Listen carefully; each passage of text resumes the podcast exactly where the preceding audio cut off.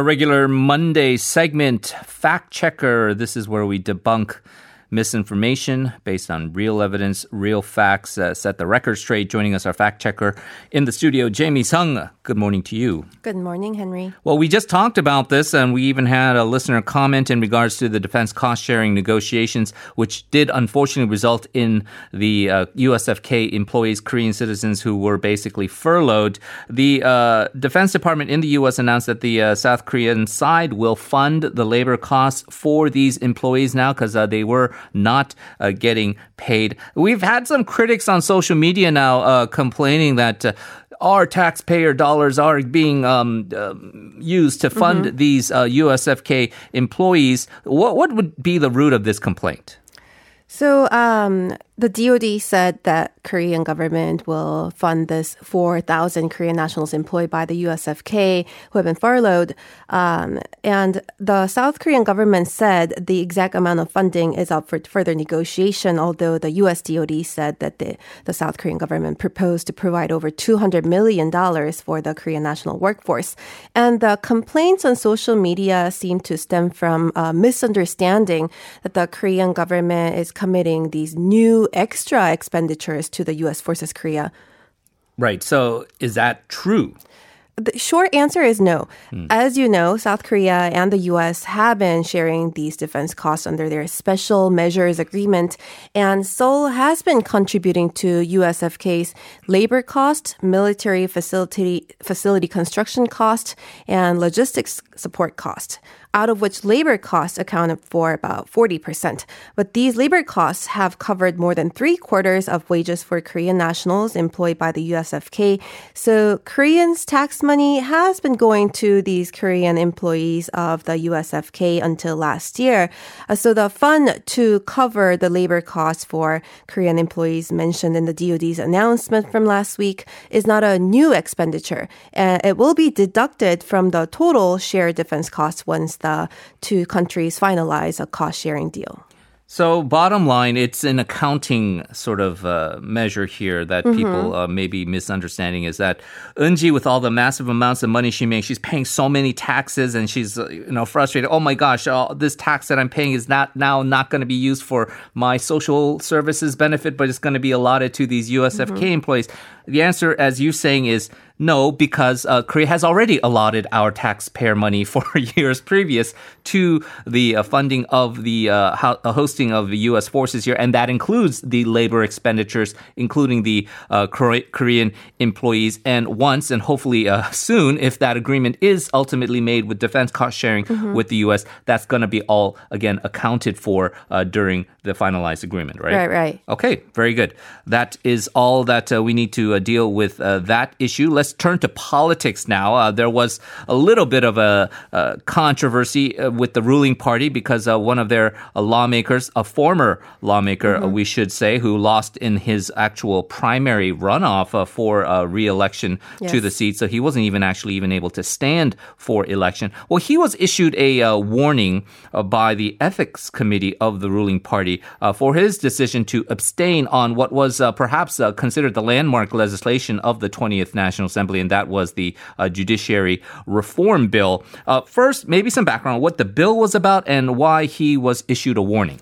So the 20th National Assembly, as you said, passed a landmark bill in December to establish a special investigative body to probe corruption allegations against high-ranking public officials and their family members. Uh, so the so-called 공수처법, mm. or a bill on public official crime investigation, was put to a vote. And out of 177 lawmakers who were present at the vo- voting, 160 voted yes, 14 voted no, and three abstained gained, uh, which means the bill easily gained more than a two thirds majority needed to be passed. And Kim Tae-sup was one of the ruling party lawmakers who abstained, and his party's position was, of course, to pass the bill as judicial reform was President Moon Jae-in's campaign pledge and a long-standing goal of the Democratic Party. But in February, the party members in his constituency, uh, Seoul's Kang Seo-kap, filed a petition with the party's ethics committee calling for Kim Tae-sup's removal from the party for failing to fulfill his duty as a party member to follow the party line and his duty as a lawmaker to represent the party members of his constituency. And last month, the committee issued a warning against Kim Tae-sup for failing to follow the party line, although they acknowledged that Kim could have abstained on the bill based on his personal belief. Right. So the point is, he's a uh, a human being, an individual, uh, a duly elected lawmaker, so he can vote the way he wants. The problem is whether, the question is whether uh, he should vote the party line or not. And if he doesn't vote the party line, uh, should he be given this uh, so called penalty? It's basically just a kind of a slap on the, a, yes. a little warning, like, hey, don't do that again. Mm-hmm. Um, he has appealed this decision, so he doesn't like the idea that this warning has been officially issued by right. the ethics committee. Um, so now there's this uh, debate whether a political party uh, not just the ruling party, but any party, can they punish a lawmaker for the way they vote? Uh, what are two sides of the issue here? So one side is saying the committee's decision violates the freedom of conscience guaranteed by the Constitution, while the other side is arguing that in a party-based democratic system, lawmakers veering off the party line could be held liable. And there's also a group of people saying that the party went too far in punishing a former lawmaker who lost the party nomination for the 21st National Assembly.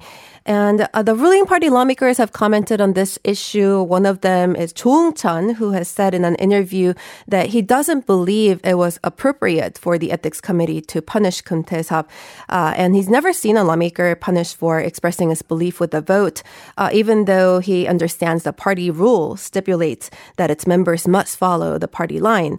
And the party Supreme Council member Kim Hae-young has said the committee's appeal decision will be a crucial constitutional constitutional matter that will determine to what extent professional conscience will be allowed in party based democracy, as he called for careful consideration of the Constitution.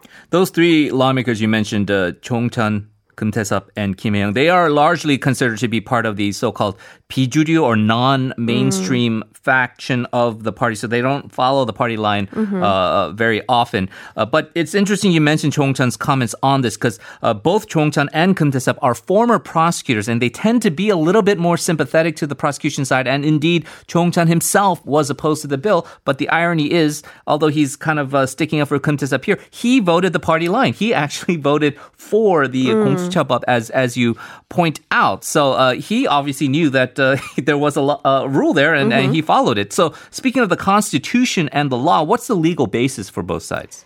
So, Article 46 of the Constitution establishes that lawmakers must fulfill their duty and act on conscience by putting national interests first.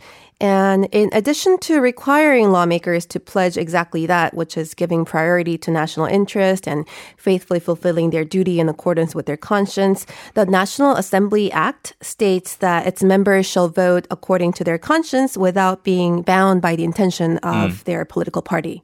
In terms of the, the legal pundits out there, have they formed some sort of consensus on this issue? Not really. Um, for example, a constitutional law expert from Kyunghee University, Professor Young, has defined this issue as a clash of two principles a principle that binds lawmakers to representing the people based on their conscience, and there's another principle of party membership that binds lawmakers to their party's rules and policies. And according to Professor Young, these uh, pr- two principles are always bound to clash against each other, and the Democratic Party's ethics committee prioritized the principle of party membership this time, whereas there are legal precedents, precedents in Germany which prioritize the principle of free representation of the people.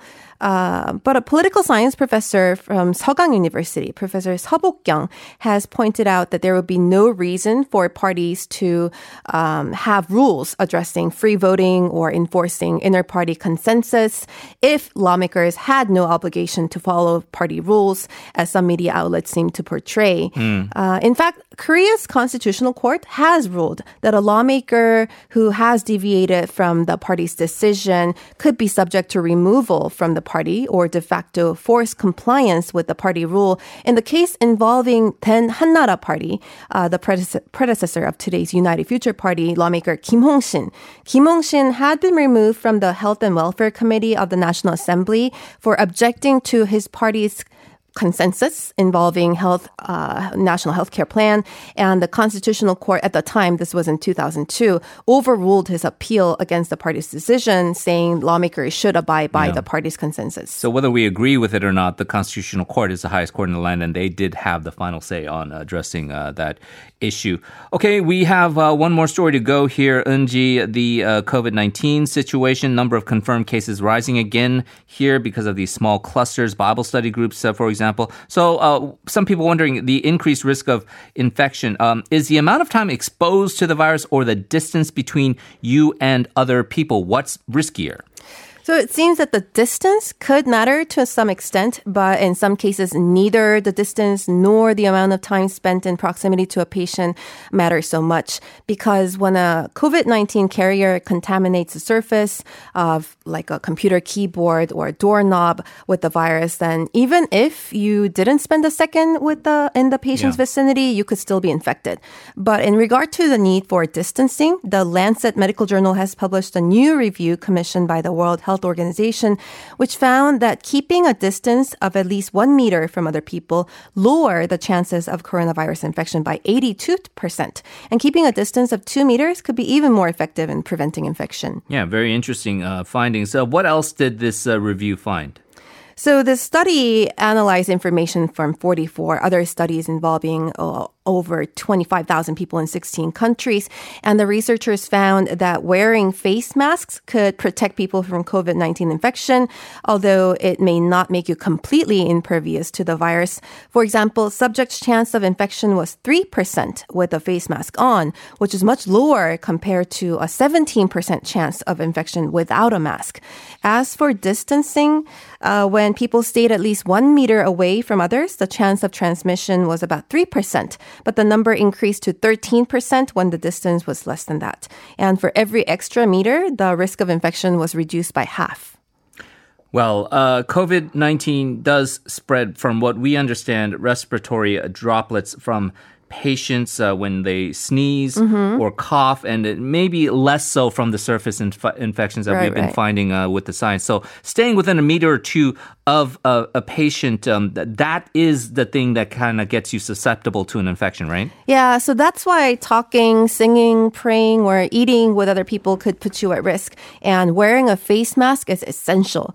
It really goes without saying that shaking hands with or touching infected people is also risky because you could become infected if you touch your uh, mouth, nose, or eyes with your hand that touched the COVID 19 carrier later. And as health authorities have repeatedly said, the importance of washing your hands, wearing a mask, and um, distancing as well as disinfecting and ventilating your homes and offices cannot be emphasized enough. Good advice. As always, uh, the fact checker working hard here. Eunji, thank you very much. We will talk to you next week. Thanks for having me, Henry.